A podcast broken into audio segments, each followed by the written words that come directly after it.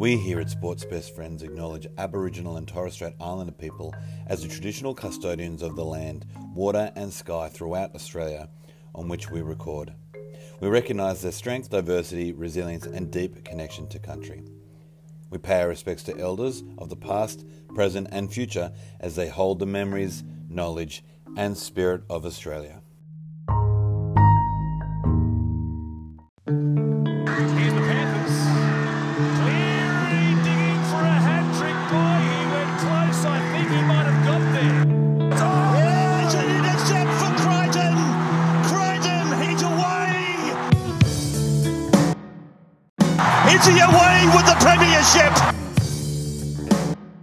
Hello and welcome to the Big Cat Chat, a podcast all about the Penrith Panthers. My name is Jack Martin and I'm joined by my co-host Nat Sinclair. How are you, Nat? Wonderful. Jack, how are you? I'm very good, very excited for this weird round we've got coming up. Me too. And once again, we have a guest on the show. We are joined by YouTube rugby league sensation, Sam Revel. How are you, Sam? Howdy, Jack. Howdy, Nat. Howdy to the listener. Thank you for having me on the Big Cat Chat podcast. I get my Big Cat Chat debut jersey. Yeah. I'm excited, mate. Thank you. Yeah. So anyone who doesn't know Sam, as I said, he's a rugby league YouTuber. Uh, Sam, do you want to just tell us a little bit about your channel? I started doing YouTube about eighteen months ago. I sort of wanted to expand my conversations on rugby league. Um, and I have been a fan of rugby league ever since I can remember. And since I decided to do YouTube, it's uh, gone gangbusters. I'm sitting sort of just a long eight hundred subscribers at the moment. And wow, that's about seven hundred ninety more subscribers than I was anticipating. um, so I'm, I'm really, I'm really excited about where my trajectory is going, uh, and I was lucky enough to have you two legends on the show as well uh, earlier this season, and it's one of my favourite uh, podcast podcasts that uh, I've hosted, so everyone, you should go and check that out. Yes, everyone should. We will post a link to that when we post this episode up. It was so fun. I'll never forget when you were like, um, let's talk about one of like Penrith's biggest stars, and it was Dylan, and I imploded on the spot. So yeah, probably my favorite part about that podcast. That was the thing is um, because that that is recorded like of our faces on that, because it was a, yeah. a live stream. Your face yeah. reaction to that? Yeah, because I wasn't expecting it. That was like, you know, I guess he was still in the midst of his glow up at that point. So yeah, um, yeah, yeah it, I wasn't expecting it, but it was wonderful. Yeah. So, Sam, uh, for anyone who hasn't guessed by now, you are a North Queensland Cowboys supporter, aren't you? I'm diehard, died in the wool. Uh, yeah, I've been a member since twenty fifteen, and I grew up uh, in a rugby league household in a family of five, and all corners of the house, they supported different clubs. My dad is an old Magpie supporter. My brother is a Raider, obviously, and my sister, Storm, and my mum is a Chocolate Soldiers supporter and has been for a very, very long time. Uh, so I've She's a good nat- woman. Yep. naturally got a soft spot for the Penrith Panthers. Uh, mm. But it, it's a sort of generic answer, general answer that back back when I was seven, eight years old sort of thing, I thought the Cowboys logo was the coolest and the colour scheme was the greatest. And then about two thousand two, two thousand three rolled around, and it really dawned upon me that the Cowboys hadn't gained too much success in their first first few years, right? And then two thousand four rolled around, and that's when the whole club changed. Uh, I remember debutantes of Steve Southern and Matt Scott debuted in two thousand four. And my personal favourite that really I, I followed until the moved overseas uh, to Super League, uh, Shane Oak Tree Tronk. I don't, don't know if you guys recall him playing back in the day. He was my hero, uh, pretty much. He was so good to watch. Uh, and then it's pretty much history uh, speaks for itself from that point on, from two thousand four. So basically I was teetering to be a Panther supporter at one stage, hop on that two thousand three bandwagon. My mum is a Penrith supporter, but um, two thousand four rolled around and was like, nah, I can't, can't do it now. You've been, been in it for this long, so let's uh, let's see where it goes. And it's been pretty good ever since then, man.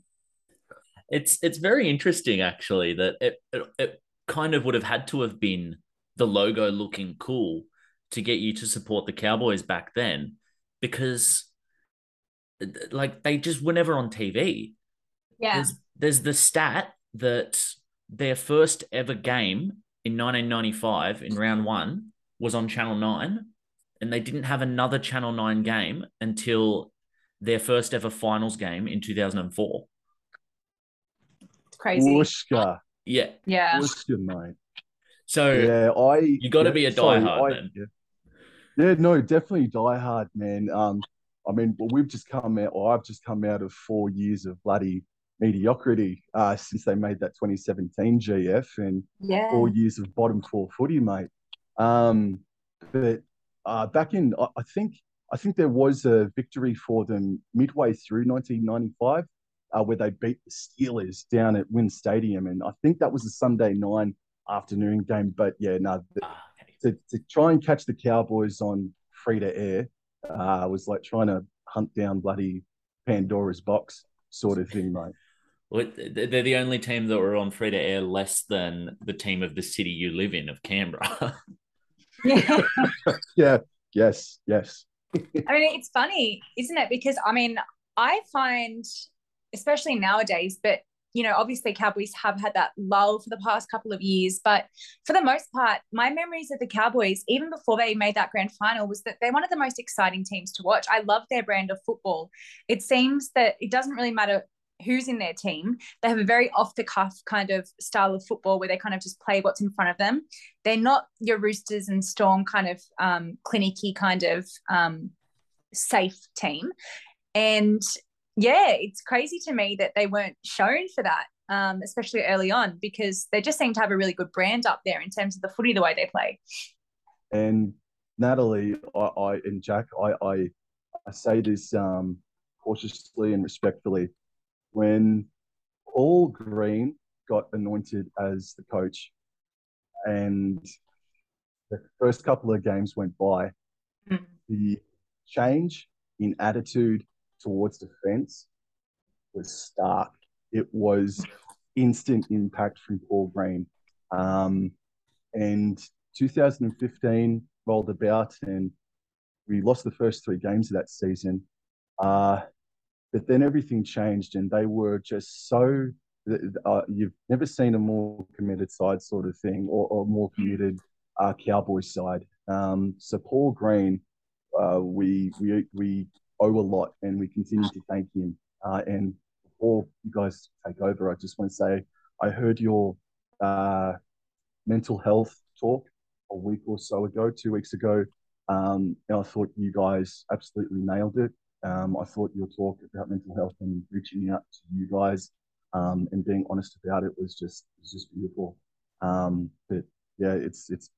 pretty intense. Sorry, I didn't mean to bring the mood down there. I'm, I'm sorry. No, but, it's yeah. important. No, no, it's important to talk about yeah, him yeah. and to talk about, you know, because, I mean, as we said, I guess when we spoke about it, is the saddest part about when these things happen and when people do take their own lives is they consider themselves a burden. And what we see after such a tragedy happens is how exactly opposite they are.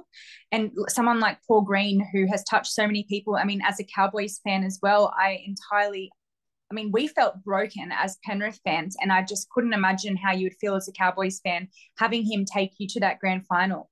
Um, you know, it was just something else what he did. And again, it's just a horrendous shame. It's a horrendous shame what happened there. So I'm glad we spoke about, you know, him and his legacy at the Cowboys and how you feel as a Cowboys fan.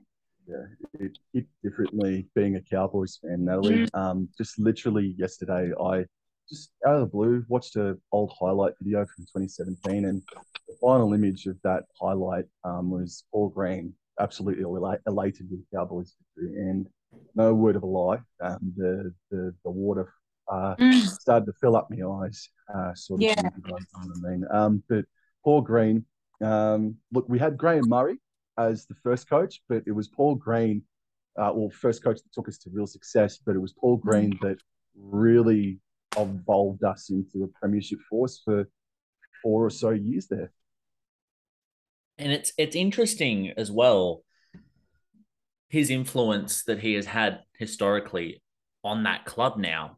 Of like we saw it, um, you know, when it all happened, and then of course due to the tragic events that have happened around with Paul's life ending, we've seen it all come up again. All of the great moments that he helped mm. produce with the Cowboys, and you talk about how you felt when you started supporting the Cowboys back in the day. And imagine how many people now, like younger kids, started supporting the Cowboys because of Paul Green's influence on that team. They might not have realized that that was Paul Green because they're watching, you know, Jonathan Thurston play and Michael Morgan and stuff like that. But without him, that doesn't happen. And it's amazing the way that he has set the club up for the future, because a lot of those players are still there now with this just great team that you have to watch now. And you've got things like the new stadium and stuff like that. Those wouldn't have happened without Paul Green. Definitely not. Because you you have had some very good coaches before. Like you already mentioned, Graham Murray. You had Neil Henry was a very good coach. You had Tim Sheens, who's won like a thousand comps at different clubs. And it it can't go understated, the influence that he did have on the Cowboys at the time and for the next like couple of decades, you'd assume. I'd love to think that maybe a grandstand or something uh, would be named mm. after him as well. Um, so yeah, yeah, I, yeah pretty, pretty intense. Yeah, yeah, yeah that'd, that'd actually be a very fitting tribute, you'd think, wouldn't it? Of course. Yeah. Um, well, looking into the the future for the Cowboys, I've noticed on your YouTube channel you do a, a few uh, things for the North Queensland Gold Stars, the women's team, who yep. they play in the Queensland Women's Comp. Uh, they won the premiership, didn't they? They certainly did, mate. Right on the bell. Final wow. play of the game. Yeah. Uh, bounce uh, fell into Shania Power's lap. She scored the try. North Queensland Gold Stars take a trophy um, back to Townsville. And um, you got some of those players that had standout performances recently since the N R L W kicked back up again. Uh, mainly Emma Manzelman, uh, the Gold Stars hooker, but is now the Newcastle Knights backup dummy half. Keep an eye out for her. She's amazing. Romy Teitzel, of course, as well. Um, it's it, there's there's a really good crop of juniors, both of the male and female uh, gender, and yeah, it's it's pretty prosperous times actually up in uh, Townsville, man.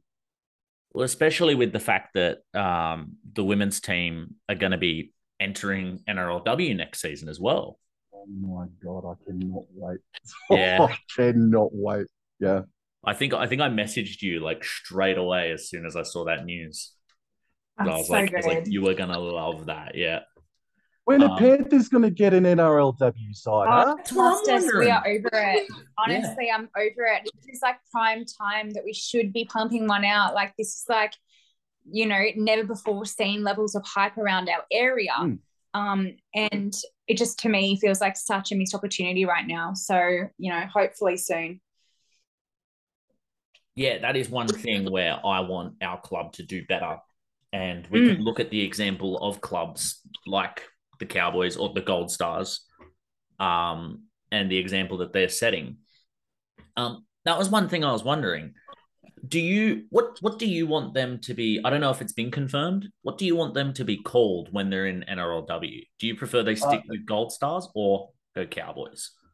It, it has been confirmed that they are the Gold Stars. Uh, okay. From two, uh, so, so I'm sorry. No, I'm sorry. It's got Cowboys. I apologize. It, oh. it is confirmed. Uh, that it's the Cowboys from two thousand twenty-three.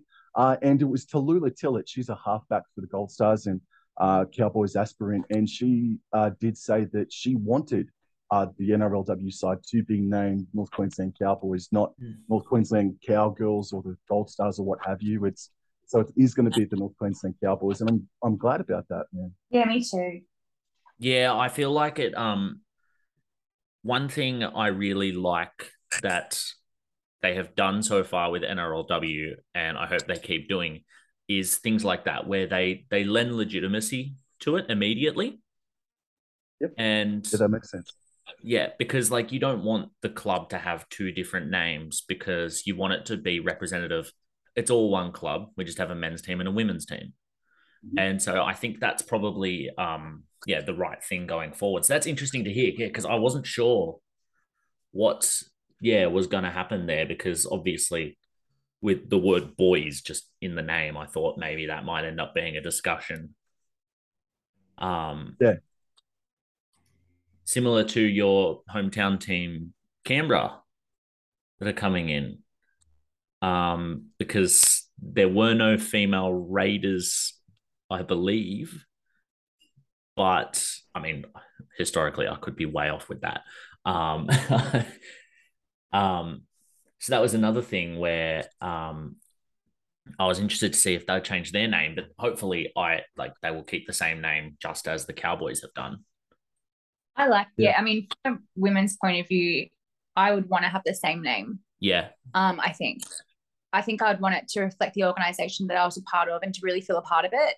Um, because, like, I mean, like, for example, with Penrith, we, the cheerleaders were called the Pantherettes. Now, we weren't athletes to the level of these women. Do you know what I mean? And I feel like they don't, I want them, I think it's important they're the same name as the men's or the men's organization to really feel a part of that.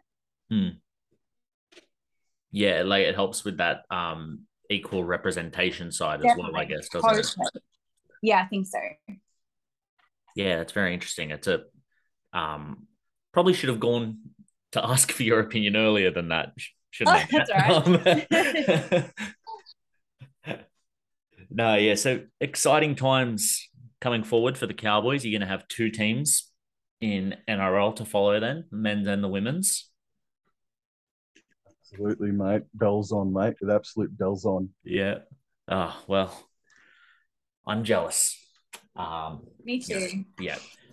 Basically, the only way that us Penrith fans can get jealous of anyone at the moment. Um, and there's our arrogance inserted. Oh, um, here it comes. That. Here that it comes. A, that was a record amount of time before you let out the arrogance, Jack. That's I know. Huge. It's because we've got someone else yeah. here. Yeah. I was, I was I was on my best behavior, but then, you know, it had to come out. Absolutely. Yeah. Well, you know, the Cowboys realistically have the opportunity to become just as arrogant. Mm. What a season it's been. I, I tipped him to be in the top eight at the start of the year. Uh, yes, bias is about ninety-eight percent of it, but I believe truly in the crop of lads that were coming through. And I looked at the start of our season. We took on the Dogs and the Broncos, a couple of bottom four sides to start off the year. And if you beat them uh, in the first month or so, you can lay yourself a platform. Um, but to be in a position in top four, third, fighting for a home qualifying final uh, with one week out before finals, mate, that Natalie and Jake, that's beyond me bloody wildest dreams coming into bloody season two thousand twenty-two. Fair dinkum. It's a ridiculous rise, um, and there's nothing like it, I think. Um, we, in twenty twenty, had the feeling of coming tenth into first, and it's just, it does feel more special, I think you'd agree, than, you know, and you're constantly building and building and building. It's kind of just nice to come out of nowhere. You know, especially when, you know, you were brave to even tip them for the top eight. I think a lot of people had them tip for the spoon, um and a lot of people made fun of, of signings such as Chad Townsend, who's been ridiculous and incredible for them. So, you know, what a What a wonderful time to be a Cowboys fan. Um, Natalie, well, inadvertently thrown me under the bus a little bit, because when Chad Townsend was signed, I was hesitant. I was skeptical. Now, I heard initially that it was eight hundred fifty K a season, uh, yeah. and that's been backtracked a little bit since that Rich one hundred list came out about a week or so ago now. Um, I had always been a fan of Chad Townsend, though. I really had, at his time with the Warriors, Cronulla, um, always liked him. But, gee whiz, he had a wretched two thousand twenty-one season.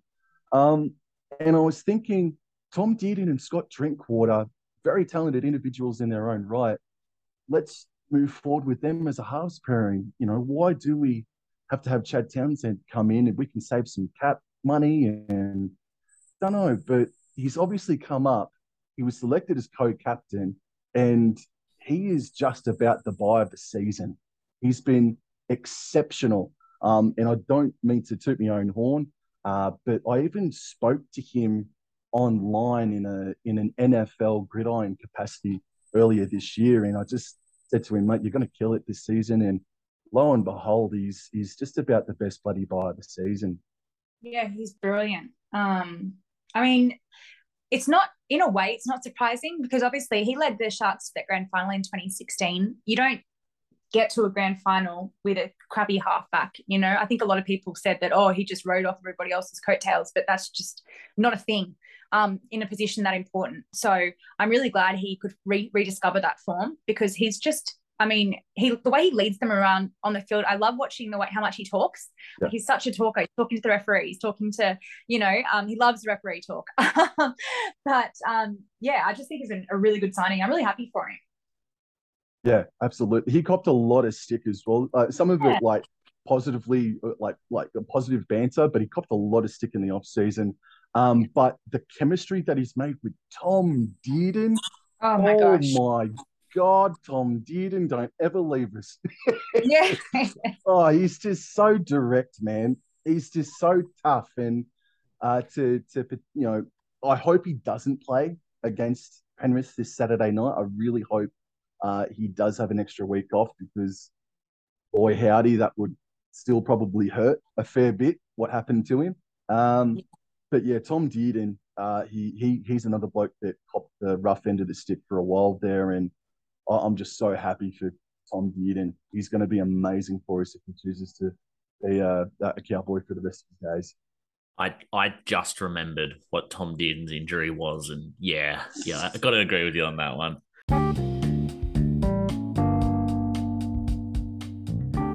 Expert. I just love the game. But more than that, I love the community. If you're a fan of rugby league or the N R L, you'll love Big T's Tees. Unique, affordable, and made for fans. Find a link to the online store in the show notes below. You'd look good in one of Big T's Tees. Okay, we have a little bit of news coming out of Pantherland, um, especially a bit today. Uh, Taylan May has been found guilty of assault occasioning bodily harm due uh, from an incident in October last year in Queensland. Um, we touched on it before earlier in the year when the story came out, and basically said, Taylan, you're an idiot, you know, mm. put yourself in mm. that situation. And, you know, he's been found guilty. It's a slap on the wrist, really. It's a thousand dollar yeah. fine, and then he has to pay a thousand to the victim. Um, but it's just it's not a want it's an unwanted distraction at this time of the year. It is. It's unfortunate timing, I guess, for the for the trial to take place. Um, saying that, I don't really know if it's going to really rock us that badly. Um, from a legal perspective, the punishment handed down tells me that perhaps the magistrate, whilst of course condemning the actions, didn't overly feel too sorry for his victim. Um, and yes, we've we've spoken before that it was a really dumb thing to do. Like, there are so many better ways to handle that situation than throwing him to the ground. Um, but saying that, I think the the person that it happened to um, may have. Uh, tried to maybe bite off a bit more he, than he could chew as well. Um, so just an unfortunate situation. I hope he learns from it, that there are, when you're in the public eye and just for randoms on the street, anybody, there's just being violent. And especially when you're strong, like Taylan's strong, we saw how strong he was in that boxing match. You know, you never know what you might think might be a light touch to someone or just dragging them to a ground could seriously injure them. And I think, I, I hope that he, he learns from that. But most importantly, from a Penrith perspective, I hope they learn how it's not very nice when someone records you without your permission, like this guy apparently did. Yes. Um, and perhaps they shouldn't be so flippant about people who do that. Yes, especially since they were, yes, very quick to defend someone that they know. Yes, that who did that. Then they were so offended when it happened to them. Um, so I hope that at, for the, at the very least, I hope that's what they've learned from it. Yeah, that's sure. You can only hope that it's a yeah a learning opportunity. Um, because yeah, I'll be honest. When I saw some of the quotes from the magistrate, um, mm. labeling the actions as reprehensible and cowardly before mm. the sentence was handed out, I was like, oh God, he's getting the maximum sentence, isn't he? He's going away for five years. Um, no. Was... no, that's quite common, that language with this sort of thing. Okay, yeah. And yeah. that's where yeah. I needed, you weren't on Twitter yet. Like, no, you, I wasn't. You, I wasn't. You were working. I came back to the storm. Yeah. what was... But yeah, those sorts of comments are quite common. You know what? Because they're entirely correct. It was reprehensible and it was cowardly. Um, but yeah, at the same time, it doesn't always necessarily mean it's going to carry with it a huge punishment. Um, and I have no doubt the um, presentation of the victim would have contributed to that punishment. Right. Yes. Okay. Yeah. See, that's where we needed um we needed our legal mind there. Um, yeah. Absolutely. Well, I guess it, to explain it really briefly. Um, he got fined one thousand dollars, um, which would, would have been, I would say, like aggravated damage. Like it would, it would have been just like a basically a slap on the wrist for him. And then the one thousand dollars compensation to the victim. Um, it would have been a combination of any medical bills he may have had to pay, um, together with aggravated damages, which means basically the court saying, um you did the wrong thing, he copped it as a as a you know he suffered as a result, so you got to pay him a bit more money. But in terms of the scale of the damages that we see for that sort of thing, it's very low. Yeah, yeah. And I found it I I, I did find it interesting how low it is, um because like if Charlie Staines on the weekend decides to elbow Jason Tamalolo in the face during the game, he'll get a bigger fine than that. Totally. And I think I will say, I mean, sometimes I do a fair bit of police work. Um, so this sort of, um, like in, in terms of my job, um, and this sort You're of... You're a detective, um, are you? Yeah. No, um, the assessment of damages in this sort comes up quite a lot. And it is quite surprising to me how low the damages are for this sort of thing. Um, even for really, really serious things, it's usually quite low. You're not seeing much, you know, you're not seeing six figures um, for things like that. Um, but yeah, as I said as well, the magistrate wouldn't have made it so that low if they thought that the victim had, you know, was still suffering mental anguish or that sort of thing. So I think we can take that as well and, and um, know that the victim's okay. So would that be something where, like, come grand final night this year when the Panthers beat the Cowboys, if Sam then attacks me, can he claim that meant that anguish as well and only get away yeah, with totally. a one thousand dollars yeah. fine? Yeah. Yeah, like you can – so you can basically, you know, if you're charging someone with assault, um, then you can claim that – you know, any sort of bills that you may have had to pay, any sort of time of work you had as a result.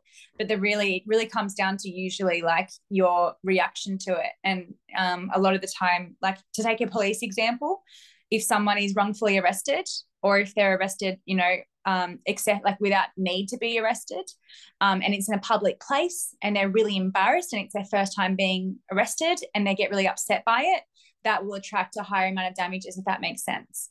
Um, so the magistrate does their best, um, that does the be- their best to try and put themselves in the shoes of that victim and try and think, okay, how do they actually feel as a result of this? And let's compensate them for that. Um, by all reports, I mean, this guy was kicked out of the venue and Taylan wasn't. This guy probably thought the whole thing was funny. You know, he's gone up to the premiers and then that's happened. And I think maybe the magistrates reflected that in the damages awarded. So that's where that number comes from. Yeah, right. Okay. Interesting, interesting. Yeah, because, you know, obviously I have no idea. Yeah, I've seen a lot of people, um, a lot of people were questioning, like, were just surprised by it. Um, mm. I probably should have tweeted about it, but I might do it later if people are still questioning it. Um, it's, for me, something I see all the time. So I'm like, oh, yeah, that makes sense. But I also see why the general public could be like, mm, that's a bit weird. That's so low. Yeah, like I was I was shocked. Uh, Sam, what was your reaction to it when you saw it? Oh, to be honest, mate, I, I haven't been uh, across it just because it's Panthers oh. and I, I just haven't been really too across it, mate. But a two thousand dollars fine, in essence, um, it is quite the feather. It is mm. quite the feather across the yeah. wrist. Um, but he's a young fella. I think he was defending family at the time, or just his mates anyway. So it's just a learning curve for him, as you guys said. Yeah. Hopefully he does learn from it. But I've been watching Better Call Saul for the past couple of months, mate. I'm going to call Natalie. Better call Natalie in the next couple of days, eh? Fair thinking. I know. Um, did you did you hear her breakdown of why the Tigers should have sued the N R L? It was oh, wow. That was... Oh, so my fun. God. I, I, I did, but I can't repeat it to you verbatim off the top yeah. of my head. But as a Cowboy supporter, I was just sitting there just melting in my seat. Yeah. She was going off. I was so surprised. I mean, given the fact Brighton's, you know, has such a big tie to the Tigers, I was so surprised they didn't push forward that. And, and I guess the only thing I can think of is they just didn't want to find themselves too out of favour with the N R L, which is understandable. You don't really want to go around suing the person who effectively, in a way, is your employer, in a way. Um, it's a weird dynamic, obviously, but the N R L does control, has, has an element of control over the clubs. Um, so I can only think that they probably thought maybe best not to do this when it's not really going to affect the Tigers at the end of the day. Um, but good Lord, there was a case there, in my view. Well, that's um, like when you worded it out, I was like, oh, wow. Okay. The N R L is losing everything here. Um, my, my mum actually called me after listening to the podcast and she was like, oh my God, Natalie is so smart. How she just said all that, blah, blah, blah, blah, blah. And I was like, oh, okay. You know, how, how'd I do? Um, I just am lucky that I got the opportunity to, um, you know, talk about something that was linked to my profession. Yeah. If anybody had the same opportunity, they would sound equally as smart um, talking about something they do every single day. So, um, yeah, no, thank um, you to your uh, mum. But I am not even joking here. I was in a public area out, out in the open, um, out in the shopping centre, cafes and stuff. And I was that's where I was listening to the podcast at the time. And it came up to the point where Natalie went, went on, right? And it was impressive. And I was... You know, it was really cool. And it came to a point where this lady walked past me and she said, is everything okay? I was like, oh, I'm just listening to a podcast. It's okay. Everything's all good. Like she thought something like I was arguing with someone on the other end of the line. Oh, man. Oh, my God. You're seeing the Cowboys like season flash before your eyes. you're, you're like, oh, we're going to lose a home final. You know, we're not going to yeah. get years, you know. So funny. Well, on to more positive news out of Pantherland. Uh, we have our Ken Stephen medalist or medal nomination for the club this year is Stephen Crichton. Um, someone who, in my opinion, is sometimes unfairly painted as a bit of a victim, uh, not a victim, a villain. The opposite, yeah. Yeah. Yeah, yeah, I agree. Um, I have a bit of... Um, print from the the article about it, about what he's been doing to get this nomination.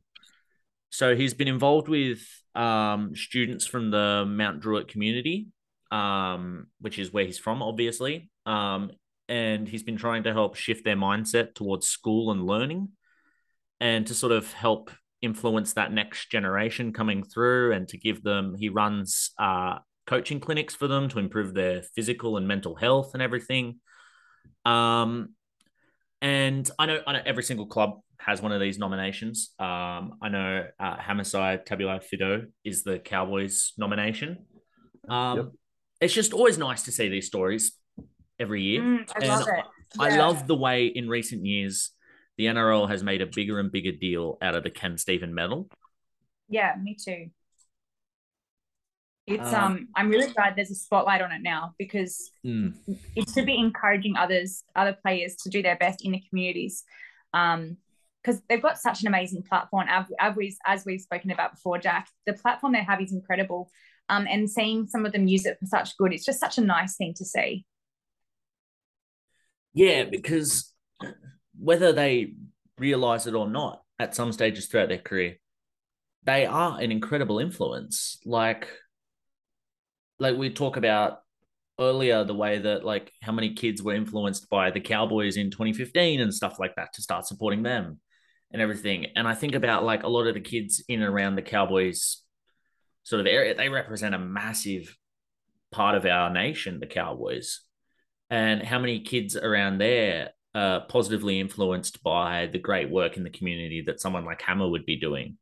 And then everyone from, like, around the Sydney area understands a lot of the issues that there are, unfortunately, for a lot of kids from Mount Druitt and a lot of the opportunities that they miss out on. And, you know, we've had issues with players saying silly things about Mount Druitt a couple of years ago and stuff like that. And it's just so nice to see a positive story about that area. And especially from a player who, you know, what did he do really? What, last year, he dragged a player into a he celebration. Dragged, which no was, one will ever forgive him for for the rest of his yeah, life. Which um, it, it was silly. Um, it was funny. But it was, it was, I thought it was funny, yeah. Um, but it was far from, you know, the crime of the century. Yeah. And it's just, yeah, it's nice to see things like this happen. I agree. Um, I think, and this is what, it doesn't really bother me when people say Penrith are arrogant, this, that, or whatever, because I'm so desensitized to it. I really don't care anymore what people mm. think. But I think if we're being serious about it, and I think a lot of people are coming coming around to this now, it is a bit of a fallacy, because the work that these kids, these these guys do um, for that community is incredible. Um, they celebrate when they win and they love it, and that is a credit to them. And if we, if any team had that amount of success over the past three years, I'd hope they would do the exact same thing. Mm. But off the field, I really couldn't be prouder of them, especially your Crichtons, Luai's, um, that Brian To'o. What they're doing in that area is so important, because unfortunately that area is one where it's been kind of renowned for gang violence and things like that that's happened in the past couple of years. And I've seen those boys say a number of times they're trying to change the direction of that area and give the kids something else to look forward to and to aspire to, because look what they look where they are. You know, they've come from that area and they're so successful. And the fact that Stephen Crichton obviously cares so much about trying to um, pass that down is so good. I really love it. Yeah, it really brings that sort of, you know, it means more when yeah. you know that they're they're local players, and then you see them doing stuff like that for their area, and yes. they haven't they haven't you know ditched where they were from just because they've made it to the big time now, you know. Yeah. Um. And yeah, it'll be interesting to see if, like, things like this, if they provide any redemption for people like Stephen Crichton, because, like you've said, we've sort of become a bit of an enemy the past couple of years. And I'm sure Cowboys in the last sort of like six or eight weeks have seen how quickly that narrative flips. Everyone was in love with you guys. And then yeah, but the referee and the bunker make a mistake in the cow in the Tigers game. And then, like, everyone decided that the Cowboys were the villains from then. Yeah. Um, quite a handful of people, a large handful of people have forgotten how many times the Cowboys were robbed over the past six or so years prior to that yeah. moment. So yeah. I reckon it all sort of, while, while two wrongs may not make a right, I fair dinkum, it, it's nice to actually get one in the bank. yeah. Um, and and look, that that, that two points, um, I, I don't want to detract too much from the Ken Stephen medal talk, but Um, th that those two points we got from the West Tigers probably won't give us the home qualifying final, such as the form of the Cronulla Sutherland Sharks. Um, this weekend they take on the Newcastle Knights, and I think it's about a dollar fifteen to about six bucks Newcastle. Um, but no, I, the work that not just Stephen Crichton has done, but Jerome Luai and Brian To'o, as you've both um, magnificently put, um, is is second to none in Sydney, I reckon, um, because that part of Sydney, Western Sydney, really needed, I don't, I hazard to use the word attention, but I'll, I'll say it anyway, attention, that it really needed a, a bit of a spotlight on it and to have a bit of a nicer community feeling around it, such was the, the gang violence tag that was attached to it, as Natalie said before. Um, so no, well done to Stephen Crichton for sure.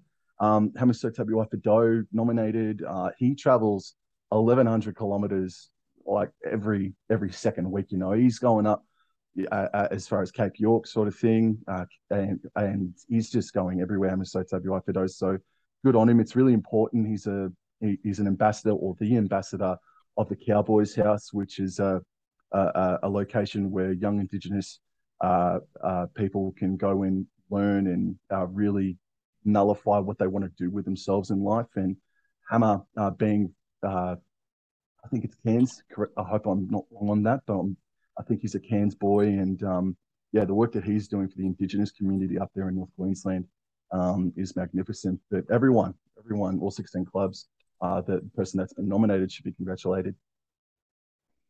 I agree. Yeah, and it's one thing where um, uh, cor- you are correct, by the way. He's from Cairns. I just checked it. Um, yeah, uh, I think the the higher profile that the Ken Stephen Medal has gained in the past few years, I think you've seen a lot more examples like that of Hamiso and with Stephen, and you have Junior Paolo with the Parramatta area, where they aren't just doing like community work, but they're sort of going back to their area mm-hmm. and they're doing great work for like the kids there. Um, and so that's something that like we can only hope gets bigger and bigger as the years go on. Mm-hmm. I agree.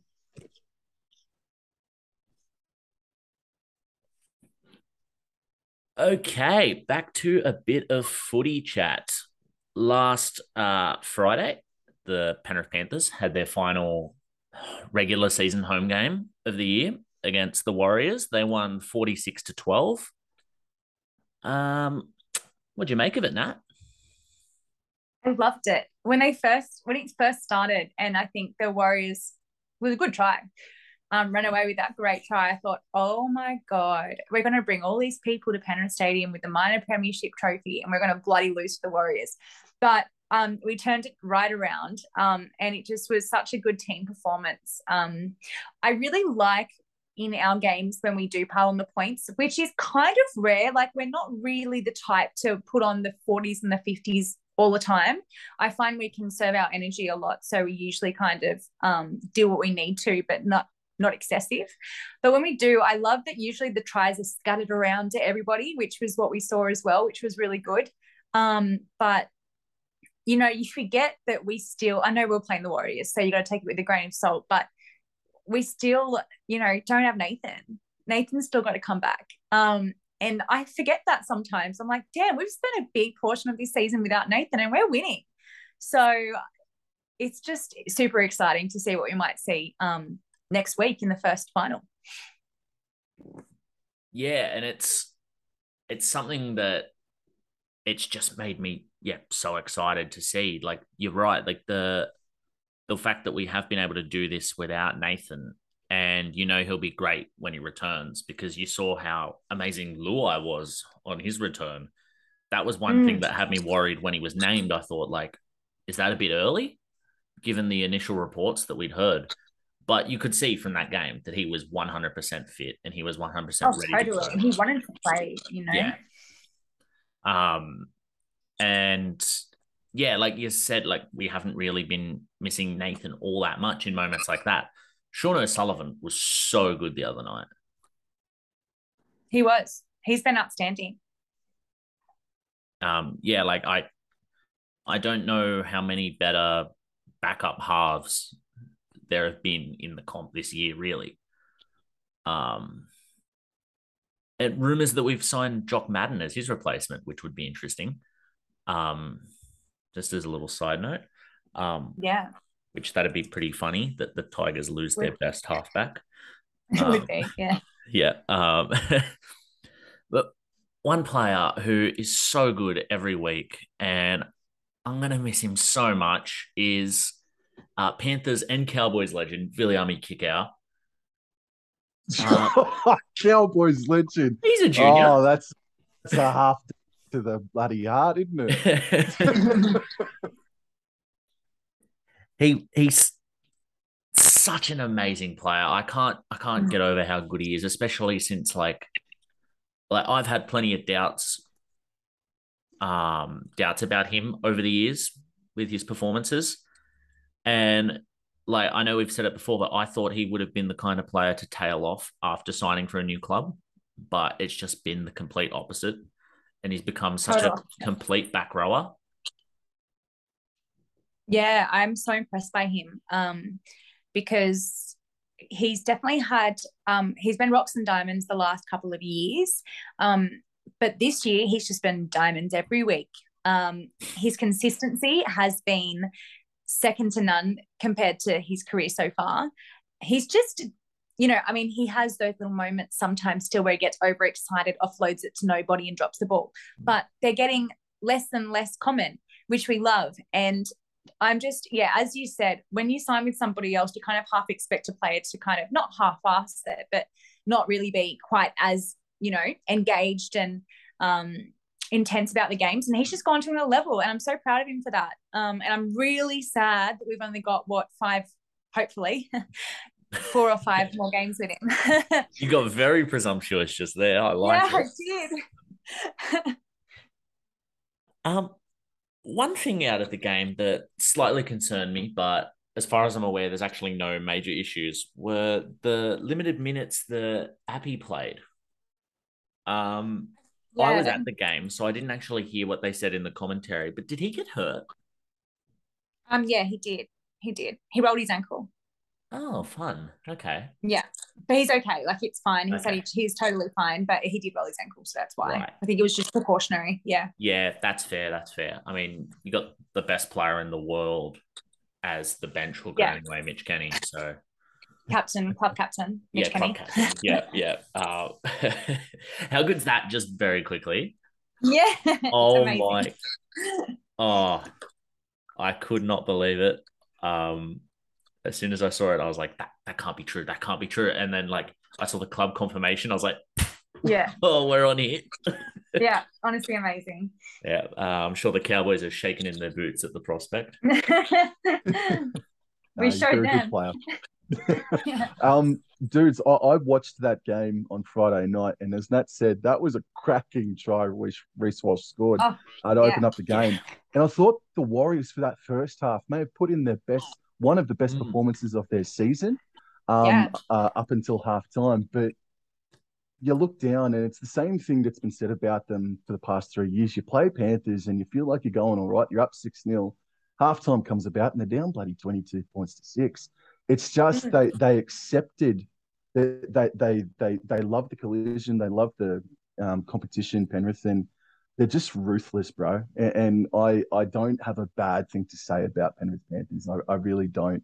Um, on Api wow, Koroisau. That's rare.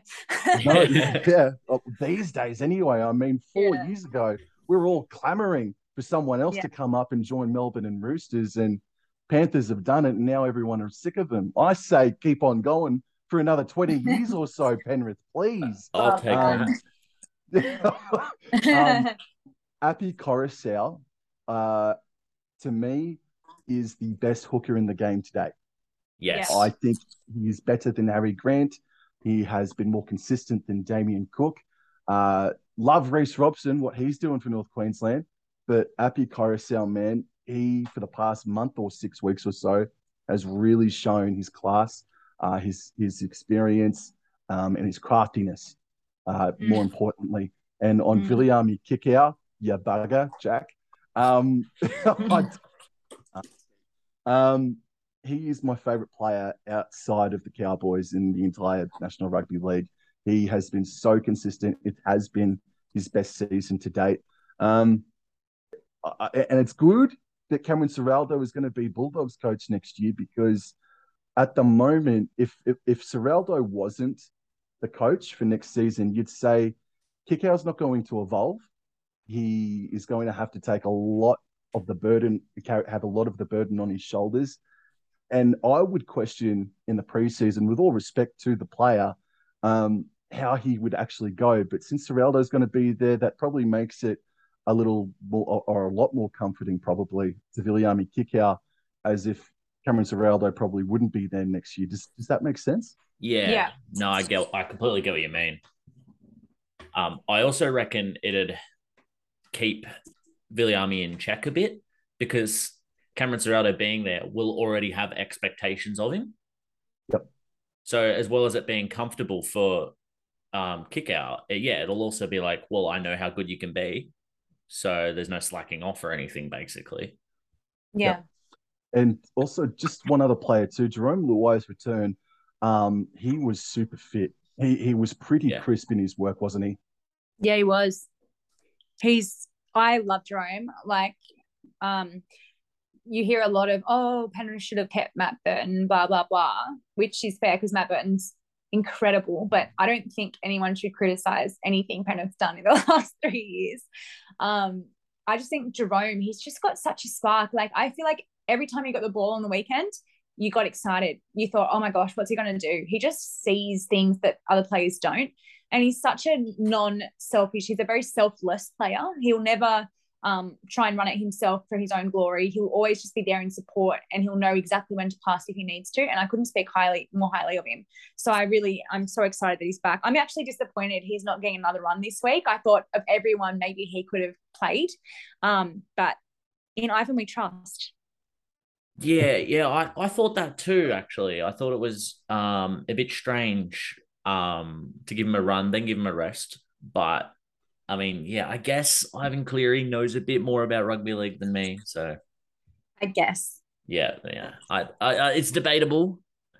Um, he's only won one more comp than me, so, you know, really, what's the difference? Exactly. Yeah. Uh, so I thought we could talk about for a little bit the Panthers and the Cowboys both have a pretty exciting month coming up. Um, and since we have you on the pod, Sam, what better time is there really to just give a sort of a very brief preview of what we think might happen for each team. Um, so I thought we could start with the Cowboys. Um, they are either going to finish second, third, or fourth.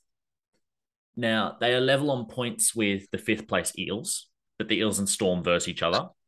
So that means that one of those two will remain on thirty-two points, I believe it is, and will be impossible to overtake the Cowboys. Um, I think. Uh, yes, yes.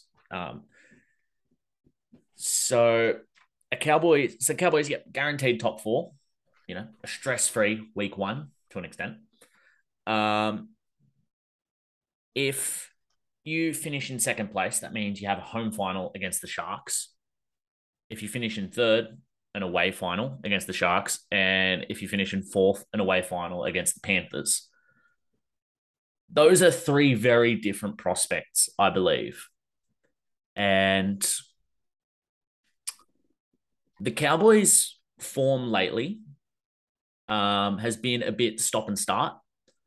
And I don't necessarily think they're done at all. I don't think they're gone, like I've seen some people say.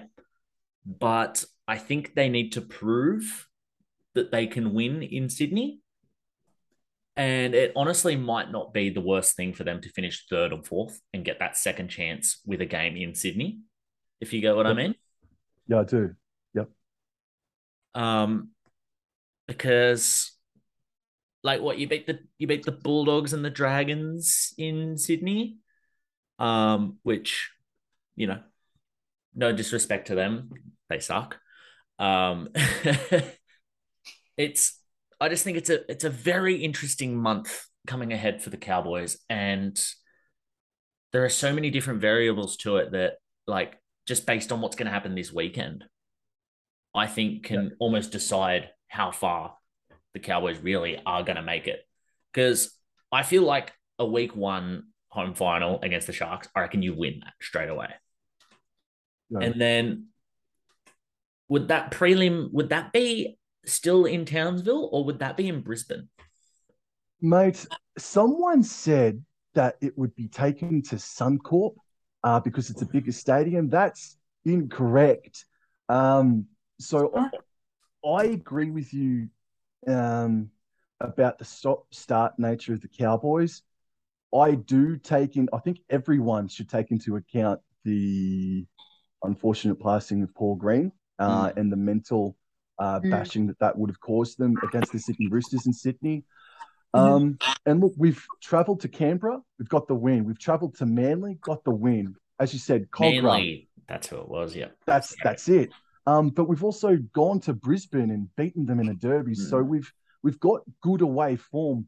But what unfortunately I've seen, we've gone to Penrith in round eleven and we've gotten stage fright. Now, I think that it's not acceptable, but it's understandable because there is so many young young dudes in that squad that haven't played on these big stages before. So I am, and I have been anticipating just a little bit of stage fright, and it happened against Penrith um, and their error rate. They completed the ball at sixty-five percent against the Panthers.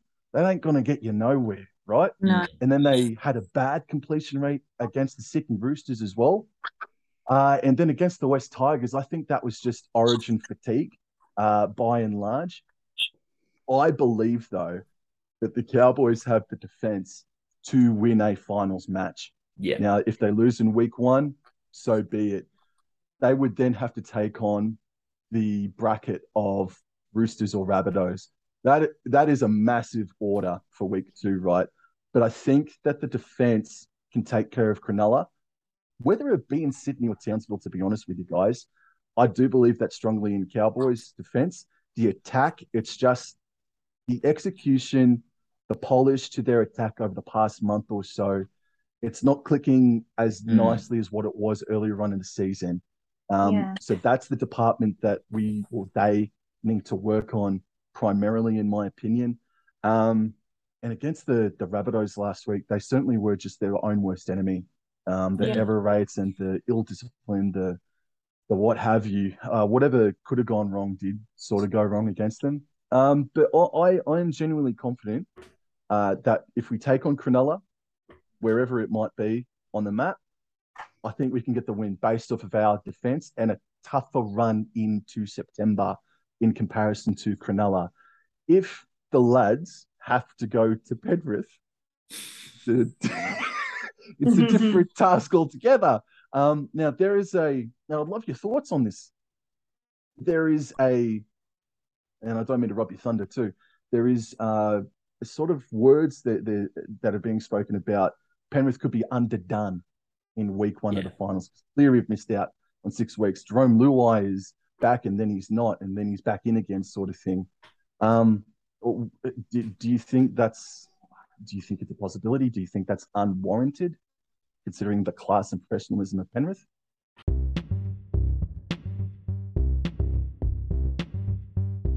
You're listening to the Big Cat Chat podcast on the Sports Best Friends Network. Um, that's a good question and an understandable sentiment. I personally think, given the fact these guys have not only played together for the past couple of years, it's like been their entire lives, effectively. Um, I don't think it will affect them as much as it might affect other teams. Um, so I think they'll be quite fine, quite well rested and ready to go. Um, but yeah, I don't know. I trust Ivan, but a big part of me did think maybe Jerome could have gotten another go this week. Yeah, that's one where, like, I also I can't go at it with a, a perspective of every single one of them just because we've rested thirteen. Um, so yeah. We're not going to pay for that. yeah, there there are some where I'm like, oh yeah, they could probably do with a run. Um, yeah. And then there are others where I go, yeah, no, definitely, definitely give them a rest. Um, yeah. Like Isaiah Yeo, definitely earn that rest. You know, Dylan Edwards, same with him. Um, yeah. But and then I'm also I'm also happy as well with the idea that um, Mitch Kenny and Scott Sorensen are starting, because mm. if we lose someone to a H I A early on in a finals game and we have to throw them out there for a whole game in a finals match, I'd rather mm. them be prepared to play eighty, because they most yeah, likely will have to. Yeah. Um. So it's it's interesting because like I I I'm confident that we won't be underdone. I'm still wary of it. Yeah. But like it that's just what this time of year does to me. There are too many things to worry about. Um, where I'm like, oh, this could happen. No, this could happen. And I'm like, I, yeah. every single, every single like hypothetical question that I could be asked tonight, I will probably change my mind on it three or four different times just when answering it. Because the real season and the final series are just like completely, completely different things. And I think that's why we can have such a comfortable regular season, obviously. And it means bloody nothing, especially now when this year we have so many contenders. Um, I think we were speaking about it last week. I reckon six or seven teams could easily win the premiership this year. So it does make you doubt literally everything you've been watching this year. And you're thinking, is that all going to just go down the drain around week one of finals? Yeah. Yeah. Like I'm, I'm sure you guys have probably feeling it too with the positions that our teams are in. Uh, the fear has arrived. Like, yeah, I, I have officially clocked out from, like, all year long. I'll be one hundred percent honest. I have gone into every single game going, whatever happens here doesn't matter because we're going to win the comp. And yep. now I'm sitting there, close. Now I'm going, what if we don't? Like, yeah. And like, what? How does that feel to you as a Cowboys fan? Like, like what? What has your perspective been throughout this year? Because I guess you've come from a different place to be where you are. Really good question, mate. I, I guess, you know, you, you, you're sweating bullets a couple of days before taking on the Canterbury Bankstown Bulldogs, only two weeks removed from a escape out of jail against the West Tigers. It's been, it's been a really enjoyable um, season, mate. Uh, for, obviously, um, but for it to have come out of nowhere, it's like, it's it's hard to explain because. It, they, they've come into this season with zero expectations on them, and then they might lose a game against the Sydney Roosters at the S C G, right? And you can't go too hard on these players mm. because, again, there was not much expected of them at the start of the year.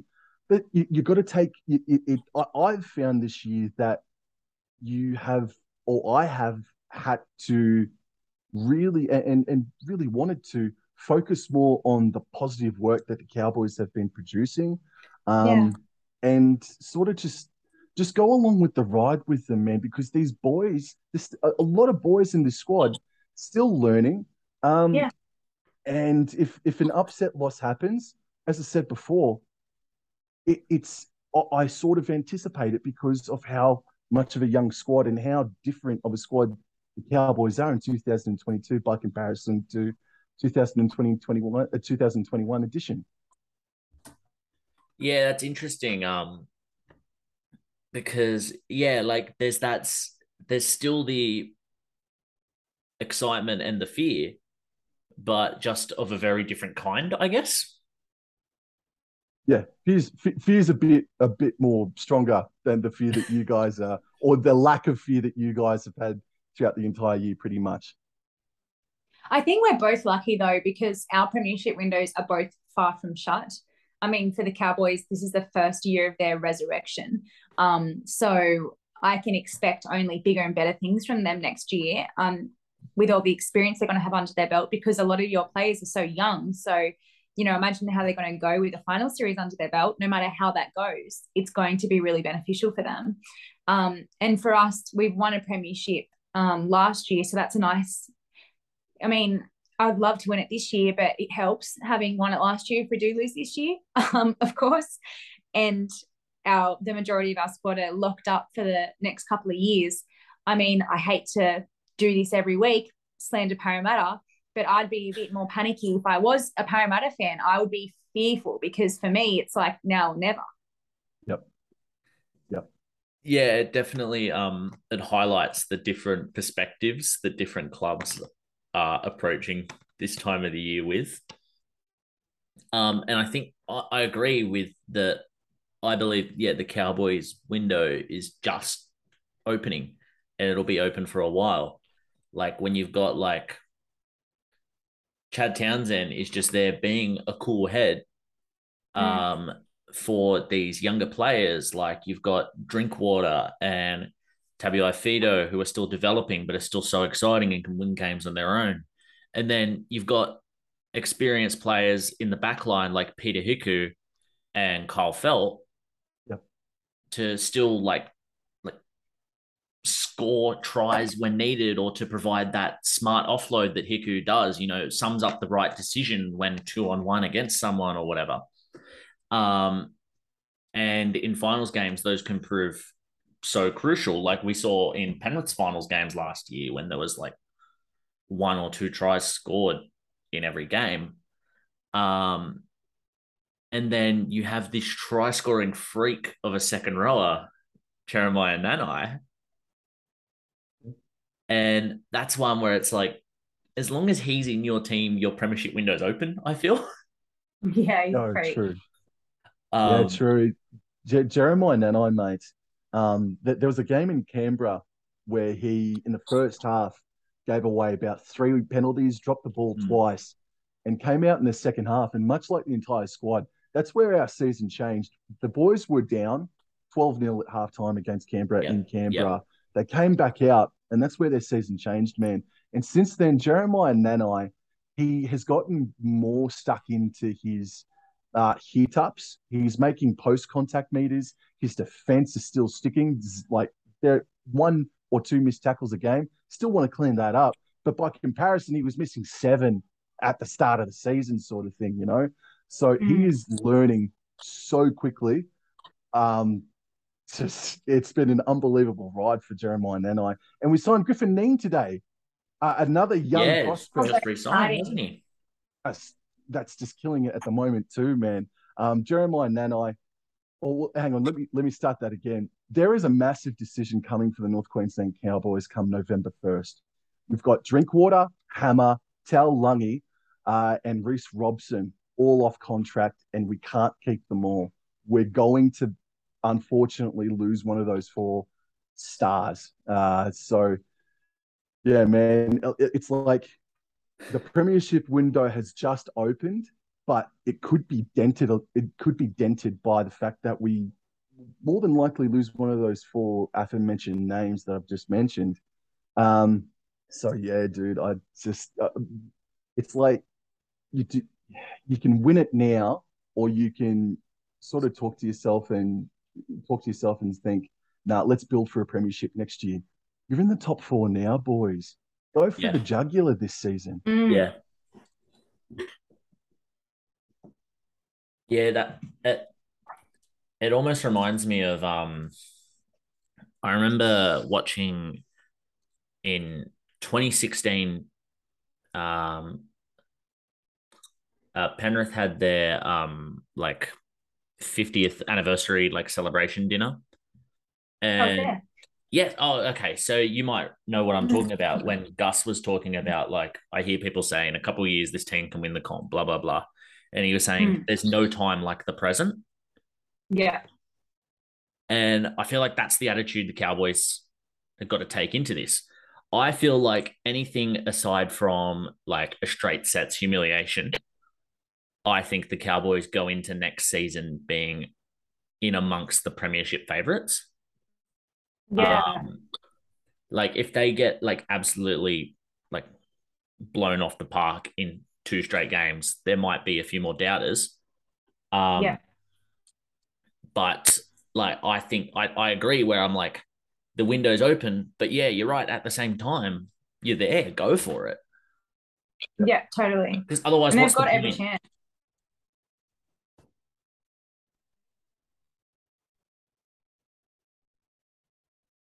Um,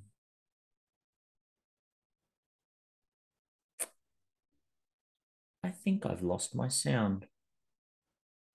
Oh. Can you hear oh, us? No, no. Okay, I can hear you. Okay, all right. Yep, it was... Yep, Zoom was being funny. Uh, that's something for you to edit, T. You're welcome. You were going to give you one. Well, you know, now to the other team that are currently in the top four with a shot at the premiership.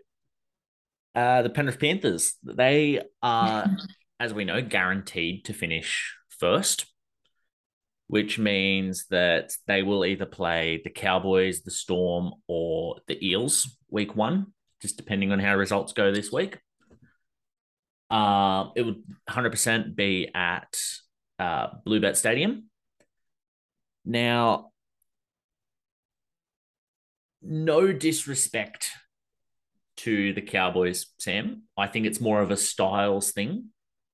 I feel much more comfortable coming up against the Cowboys in week one at Penrith than I do Melbourne or the Eels, because if any team yeah. can win an important game, it's Melbourne. Yeah. And if any if team any can beat Penrith, Penrith, it's, it's Parramatta. yeah. Um, but uh, news has just come out that um, Jerome Hughes is missing this week with calf tightness for the Storm. Ooh. Um, like that's probably just a precautionary thing. Um, yeah. You know, we probably won't know until the teams are named next week whether it actually is a serious thing or not. That is something, though, where that could determine whether they do verse us in the first place about, like, because that could be a game breaker for tomorrow night's game against the Eels. And then if he's out against us, that's another whole thing altogether. Exactly. And I think, so for me, absolute worst case scenario is Parramatta. Um, Mostly for the fact that if we do lose against them, I think we've got a massive mental hoodoo against them, and I hate that. And it would stress me out if we ended up playing them in the grand final. Um, Melbourne without Hughes is a very attractive option. Yes. Um, as we said before, I don't think it will happen. Um, but I also, I feel comfortable that we probably can beat um, Melbourne at Penrith. Cowboys, again, I probably would feel comfortable with that as well. Um, so basically for me, it's just anyone but Parramatta. you know, I, um, I agree with that sentiment largely. And I just, I was saying to Jack before, but I really would rather not do it the hard way this year. That was exhausting last year, having to win every game and play the four games before the grand final, um, or the three games before the grand final. Um, and obviously it worked out well, and it was worth it, but I would just so much prefer that week off this year. Yeah, no, I'd, I'd love to just avoid that week two game. Now, correct me if I'm wrong, but the Cowboys did that in twenty fifteen to win the comp as well, didn't they? Yeah, mate. They yeah, finished in third yeah. in twenty fifteen and did it the hard way, bro, but not as tough as what Penrith did. That's one of the toughest runs I've ever seen any football team uh, endure and succeed at, mate. Um, I, I mean, I don't need to tell you because you because you guys know, but yeah. just to put me my opinion out there, mate, it's one of the toughest runs I've ever seen a football team go through, man, and succeed at. Yeah, it's still almost um defies belief for me personally. Oh, that, that happened. And you know what's funny? You know what makes me paranoid? Um, I'm seeing a lot of people saying, "Oh, don't worry. Melbourne and um, Parramatta will bash each other on round twenty-five, and don't worry, Souths and Roosters will bash each other." And like, you know who else got bashed every game to the premiership last year and still won? Us. So I am, it does not make me feel better that they are getting bashed up in the lead up to it, because sometimes that just makes the drive stronger.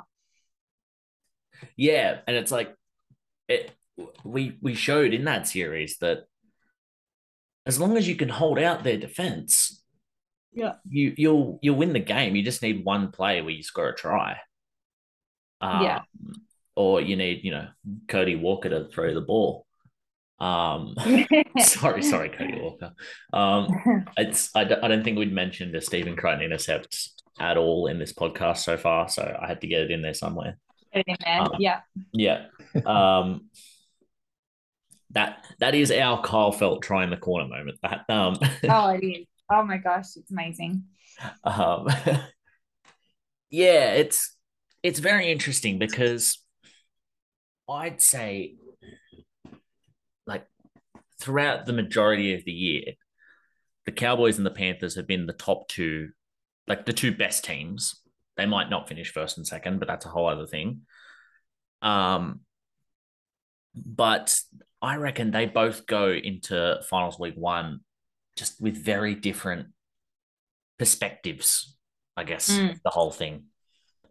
Um, and it's like the Cowboys have got to, I guess, prove that they can do it when it matters.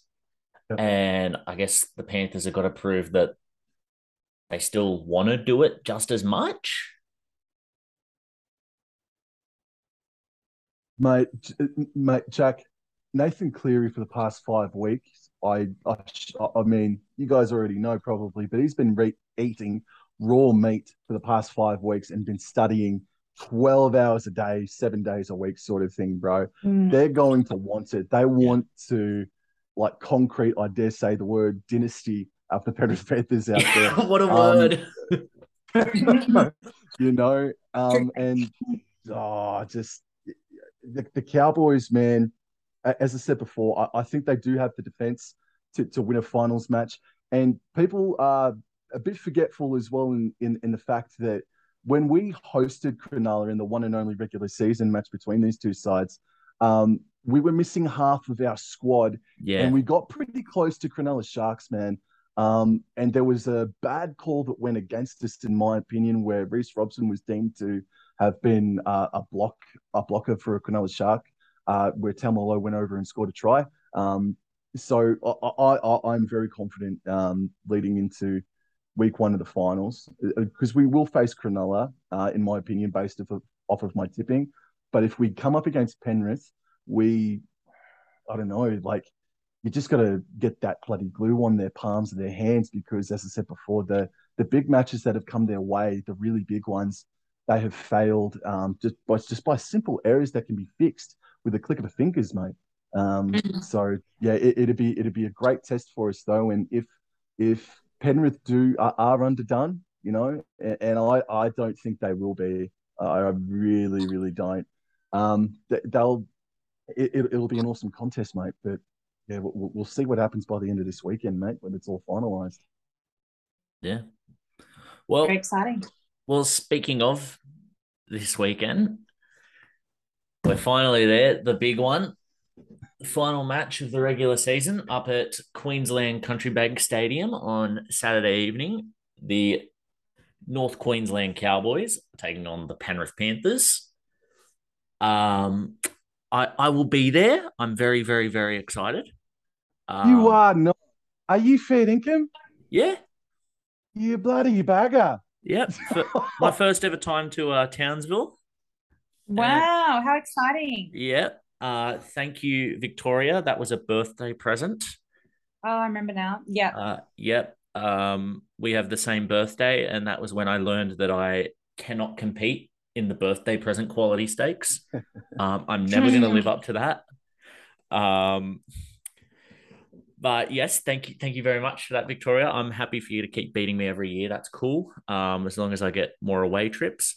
Um, yeah, it's it's going to be a, a fascinating game. Like, I'm just looking at the team lists right now. I know, you know, we'll get to Penrith's uh, team in a moment, because it's going to take us all bloody night. But the Cowboys themselves, you know, you were talking earlier about not wanting to rush um, Dearden back. And I agree with you on that. Sam, what do you think about the fact that Drinkwater is playing fullback and Hamiso Tabuai-Fidow is at five eight? Your jaw hit the floor, Jack. Uh, but I don't think it's going to remain that way. I reckon um, it, it will be swapped over between Hammer and Drinkwater. Um, yeah, there's a chance Dearden could uh, be injected at the eleventh hour, but I just don't. I, I, I don't think that should happen. I think he should be rested. Um, but besides that, man, uh, you could, at a touch, put Peter Peter Hiku in at five eighth as well. But um, look, man, it's it's a strong lineup, and um, just just a point on the Penrith Panthers team list before you guys go into it, because there's so much to talk about the Penrith Panthers team list news this weekend. Um, I don't find it disrespectful or arrogant in any way, shape, or form that you've named your New South Wales Cup side by and large. I don't think that's the case at all, um, that it's arrogance or disrespect. Um, and I'm really excited to see um, four debutantes uh, this weekend as well. And just quickly, the um, just on the betting as well, when was the last time you guys saw the Penrith Panthers at five dollars fifty outsiders? Oh, strike- my brother messaged me. He's in America at the moment, so I don't think he saw any of this. And he just messaged me and said, Nat, why are they five dollars fifty? And I was like, oh, let me tell you.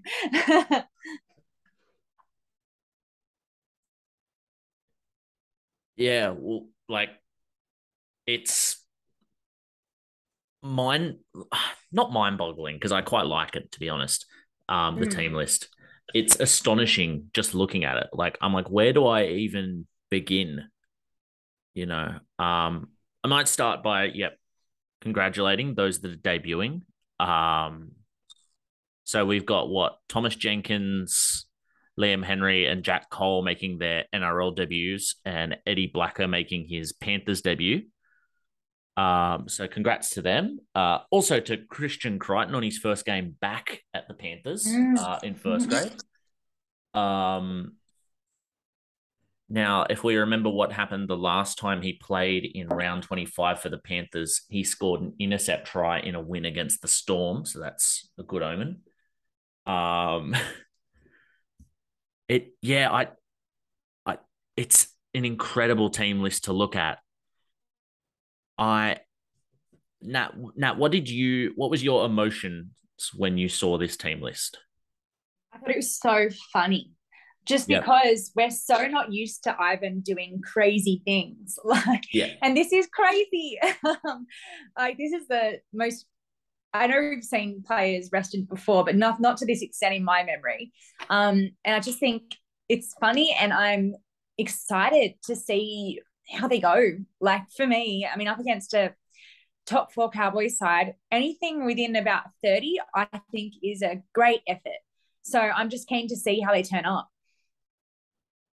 Yeah, like I'm, I'm, this is like the first time in so long that I'm approaching a game where I still have Panther arrogance where I go, like, my automatic thought is, oh, we're going to win. And th- But then when I think about it, I go, well, probably, probably not. Um, but I actually I actually don't care if we win. Yeah. Um, no. It, it'd be care. lovely. Um, yeah.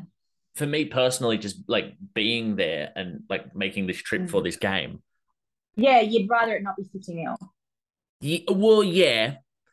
Um, definitely. Um, but like at the same time, I'm like, that's okay. It just means that this can be a completely relaxed thing for me where I'm like, oh, I'm just up here watching the footy. Um, and I'm like, I get to cheer on these guys who have done, a lot of them have done great stuff in the levels below N R L in New South Wales Cup and have really earned this spot. Yeah. Um, and I feel like it's almost like a, it's, I'm looking at it as if a celebration of yep. those thirteen who are rested have earned this week off. And then those thirteen that are brought in have earned a spot. Yeah. And it almost, yeah, like it's because, you know, Penrith's position on the ladder cannot change. Um, yeah. And then I'm just like, I'm excited to be watching the Cowboys in person again. Cause I'm like, they are, a, they're a good team to watch, you know? Um, like you had that game the other night against Souths where it was a bit of a boring game, but then you have that Kyle Felt try out of nowhere, and you go, "This team, this team can just do stuff." Yeah, totally. And so I'm like, you know what? It'll be fun just to watch them run around as well. You know, the, the chaos, be, yeah. the chaos that we get if Hammer does play five eight. yeah. Um.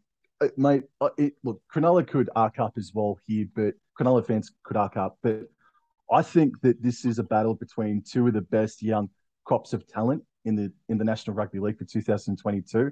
Mm. Um, and to to just go a little bit deeper into Penrith's New South Wales Cup side, they've finished the regular season uh, in second spot on the ladder, and I think it's their I think they're the best attacking team as well in the New South Wales Cup with yeah. a really good attitude towards defence. So while it's Cowboys at full strength and technically Panthers at at, at low strength, um, don't take this side lightly in any way, shape or form, because there is clearly enough talent there to score a couple of tries. And I'll tell you what, you both were talking about uh, the Cowboys' potential of exiting in straight sets. If this game is eighteen points to six or twenty-two points to ten at the end of it all, there's alarm bells ringing in my head yeah, at yeah. that point in time, man. I really want to see, always want to see them do it, but I really want to see them win by thirty, as Natalie said before, thirty points to six or thereabouts, man. It needs man. to be um, like that is, for them. It has to be, Natalie. Um, yeah. Otherwise, yeah, alarm bells for sure. So, uh, again, uh, to see Taruva uh, at, on, on the wing as well, um, to, to see Sean O'Sullivan as well go about his business. Um, take your pick, man. But I'm I, Mitch Kenny. I thought of you two immediately when I found out that he was selected as the captain. I just congratulations. How exciting does it get? It it it sort of feeds into um like Mitch being the captain of this team. It sort of feeds into what you were saying about like it's. Essentially Penrith's New South Wales Cup team all brought up together in that um, I'm not sure who the New South Wales Cup captain was this year because Mitch has played first grade um, every week except for, I think, one game. Um, but last year, Mitch Kenny was the captain of the New South Wales Cup team, even though he was in and out of first grade. And so it shows that um, – they're still just picking the natural leader out of that group, you know? Um, yeah. And it shows that they, you know, it's still a weaker team, but it's still a unit. And like, I, I'm not confident of them yet beating a top four N R L team, but I'd be confident of them beating a bottom four N R L team quite comfortably, to be honest, because yeah, I mean, we we did it with the Bulldogs kind of with like seven yeah. or eight out yeah, and the Tigers. Yeah.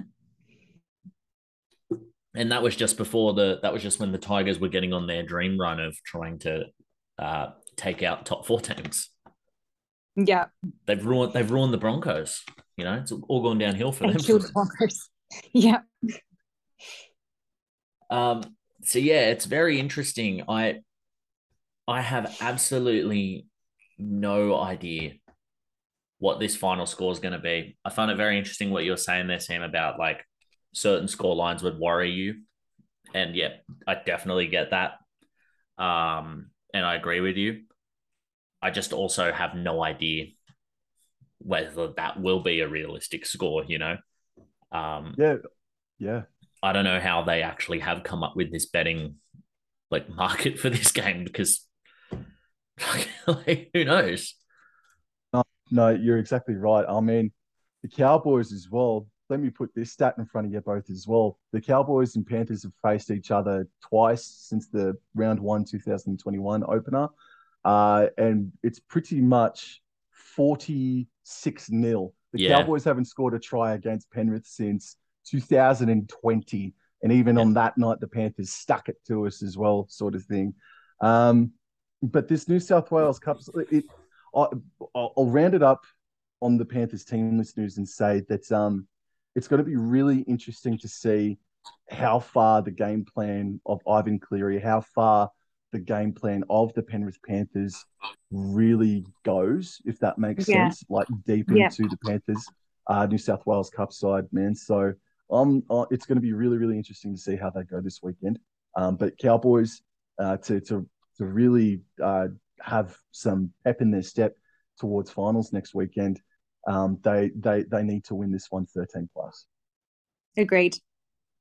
Yeah, yeah, one hundred percent. Um, almost as much as like a, a belief thing for themselves if there are any doubts due to their sort of shaky form lately. Now, can, can I ask, I, this is Natalie, I'm looking at you. Natalie, mm. Edwards misses the Dally M by three points because he got arrested, oh. or Isaiah Yeo, for that matter. Are, are we going to? Am I going to see a mushroom cloud from where from where I'm sitting here in Canberra, look, if that happens? Look, to be honest, if Dylan is even cl- that close, I will, that's my year made. Like, even him being invited is his achievement um, in terms of how far he's come. So, look, whilst it would be honestly devastating, I would just be that happy to see him that close that it probably would just be a blur.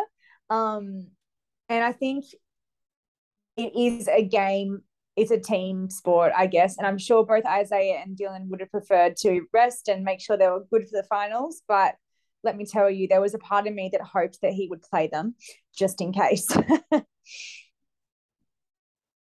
What, what about you, mate, Jack? Yeah, that's one where, like, if, if like, either one of those two players does just narrowly miss out um, by a matter of three points or less, I'll I'll be di- bitterly disappointed, I'll be honest. Um, mm. But I will still be extremely happy for them that they were that close. Um, yeah. And it's I've just found it funny this year that, like, Dylan has become that third member of the Penrith team that is on rotation for the three two one each week. Of it's like when yeah. everyone's fit, it's just between him, Nathan, and Isaiah. And they sort of rotate around who gets three, who gets two, who gets one. And uh, I, I yeah. just see, yeah, there's recognition of how far he's come and how far Isaiah's come, and the fact that people are sitting up and noticing it now as well. I think that Dylan will win our – I think he'll clean sweep our um, club awards.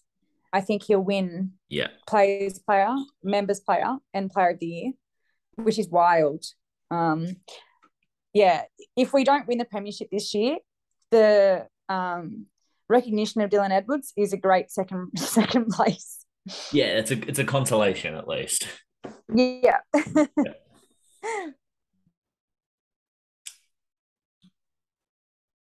Uh, all right, guys. Um, that seems like a good enough time for, for us to wrap it up from here.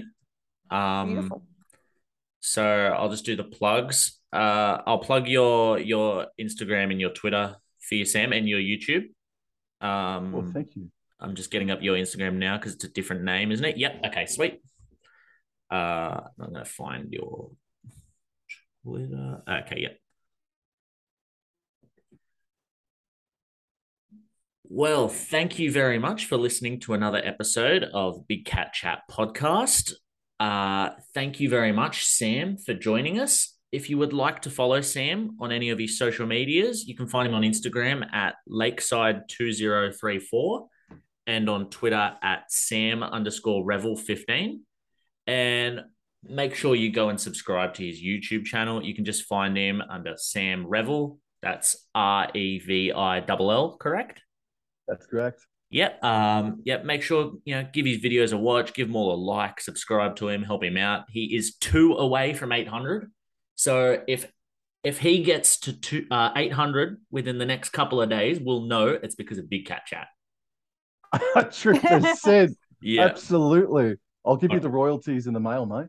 Oh, sweet. Right. And then if you would like to follow us, you can follow us on Instagram at Big Cat Chat and on Twitter at Big Cat Chat Pod. Uh, we also have a YouTube account. Uh, I won't plug it because there's one video on there. Um, and it's just me dancing around at Magic Round. Um, all right. Thank you very much, everyone, for listening, and we'll talk to you later. Adios. Thanks, Thank guys. You.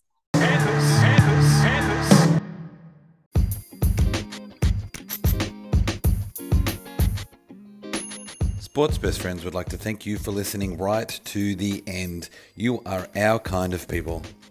Find other great sports podcasts in our family by subscribing. And remember, social media isn't a bad place. You just need to follow the right people.